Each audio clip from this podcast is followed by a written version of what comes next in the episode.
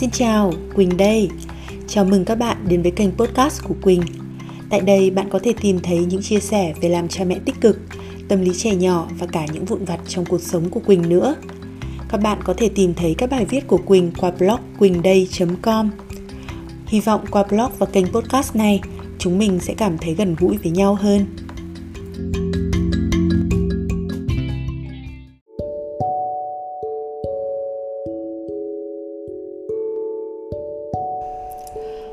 Audio blog số 2 Làm gì khi con xô sát ở trường học?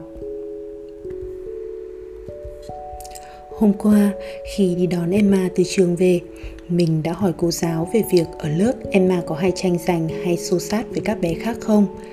Thật ra khi hỏi, mình đã đoán trước được câu trả lời vì mình biết tính con mình. Nhưng mình muốn thử xem phản ứng và thái độ của cô giáo với chuyện này như thế nào. Thật ra khi hỏi mình đã đoán trước được câu trả lời vì mình biết tính con mình. Nhưng mình muốn thử xem phản ứng và thái độ của cô giáo với chuyện này như thế nào. Đây là câu trả lời của cô giáo. Ồ không đâu, Emma rất ôn hòa, không bao giờ tranh chấp với ai. Bạn ấy chỉ tức giận và khóc khi bị bạn khác giành mất đồ chơi đang cầm trên tay hoặc khi bạn ấy đang chơi cái gì thì thường muốn chiếm luôn, không muốn để bạn khác đến lượt. Đừng lo, ở tuổi này các bạn vẫn chưa hiểu được khái niệm chờ đến lượt hay chia sẻ. Chúng tôi cũng đang dạy Emma học cách nói không mỗi khi có bạn tranh đồ chơi hay muốn bảo vệ những thứ là của mình. Tất cả các bạn đều đang học.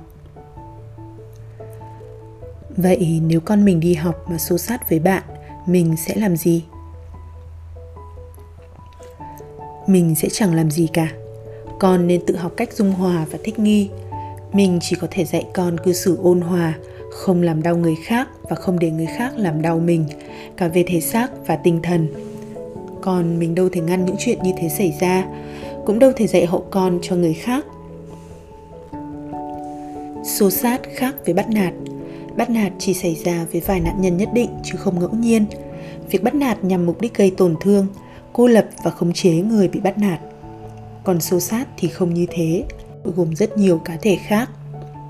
Việc can thiệp của người lớn khi không cần thiết, vô tình sẽ phá hỏng quá trình học hỏi của đứa trẻ.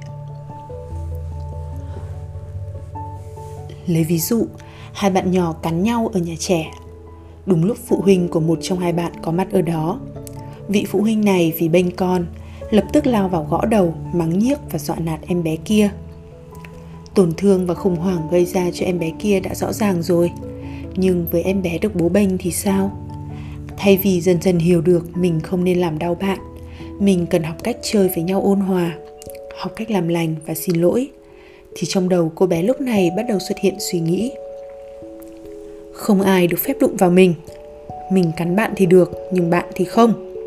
Nếu có ai đó làm đau mình hoặc mình không vừa ý thì bố mình sẽ xử lý kẻ đó lớn hơn một chút. Các bạn sợ không dám chơi cùng.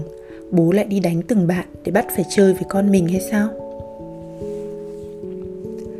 Năm mình học lớp 3 mình cũng từng bị bố của bạn hàng ngày đến lớp đe dọa chỉ vì bạn đó khăng khăng mình đã đi nhầm dép của bạn ấy. Nhưng về tính cách của mình thì mình chắc chắn là mình không nhầm và nhất định mình không đổi lại cho dù bố bạn có đến lớp dọa mình mỗi ngày. Dù bố mẹ mình có nói là thôi, cho bạn đi bố mẹ mua cho dép mới, nhưng mình vẫn nhất quyết không là không. Tuy cứng đầu cứng cổ như vậy, nhưng mình vẫn mơ ác mộng mỗi đêm, và không ngày nào mình muốn đến lớp chỉ vì mình biết bác đó sẽ đứng chặn ở cửa lớp vì một đôi dép bitis của trẻ con. Cô giáo mình lúc ấy đã làm gì à? Cô bảo rằng sẽ hạ hạnh kiểm của mình nếu mình không thừa nhận rằng mình đã sai và xin lỗi. Mình và bạn đó vốn chẳng quan trọng đôi dép nhưng người lớn đã làm gì thế này Mình rất hay đi đón con vào các khung giờ bất ngờ để quan sát xem khi phụ huynh không có ở đó, không có sự chuẩn bị thì các cô và các cháu cư xử như thế nào. Có lần thấy hai bé gái tranh nhau chơi cầu trượt và bắt đầu khóc ầm lên. Cô giáo đến gần và hỏi Có chuyện gì vậy? Lắng nghe hai đứa mách tội nhau các con nên học cách chơi chung với nhau đi. Cầu trượt là của chung. Không phán xét, không luận tội, không xử phạt, không đánh giá, không phân định thắng thua, không bảo các con phải nhường nhau hay bạn nào chơi trước. Sự thật là cầu trượt của chung.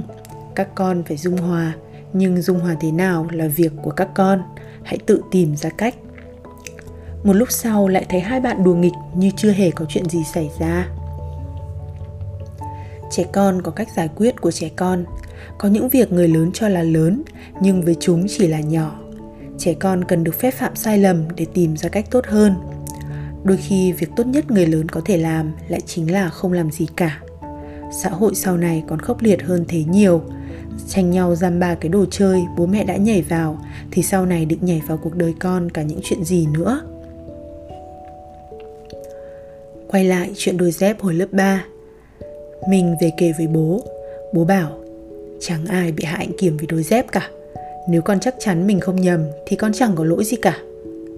Còn mẹ mình nói, với tính cách của con, nếu con đã nói là con không nhầm, thì mẹ tin là con không nhầm. Đây là những gì cả đời mình sẽ không bao giờ quên. Sau đấy, bố bạn chán quá đã phải từ bỏ việc dọa mình. Và đúng là chẳng ai dám hạ hạnh kiểm của mình cả mình và bạn kia vẫn chơi với nhau suốt những năm học sau này, dù bố bạn ấy chẳng thích mình. Nhưng thật ra mình cũng chẳng quan tâm. Có lẽ đó là số sát lớn đầu tiên trong cuộc đời mình, và mình đoán nó ảnh hưởng rất lớn đến tính cách của mình sau này. Khi bản thân mình tin rằng mình không sai, thì không một thế lực nào có thể hù dọa hay uy hiếp mình được. Nếu không ai tin mình, chỉ cần mình không mất lòng tin vào bản thân là đủ. Thật may là năm ấy bố mẹ đã mặc kệ mình tự chọn cách giải quyết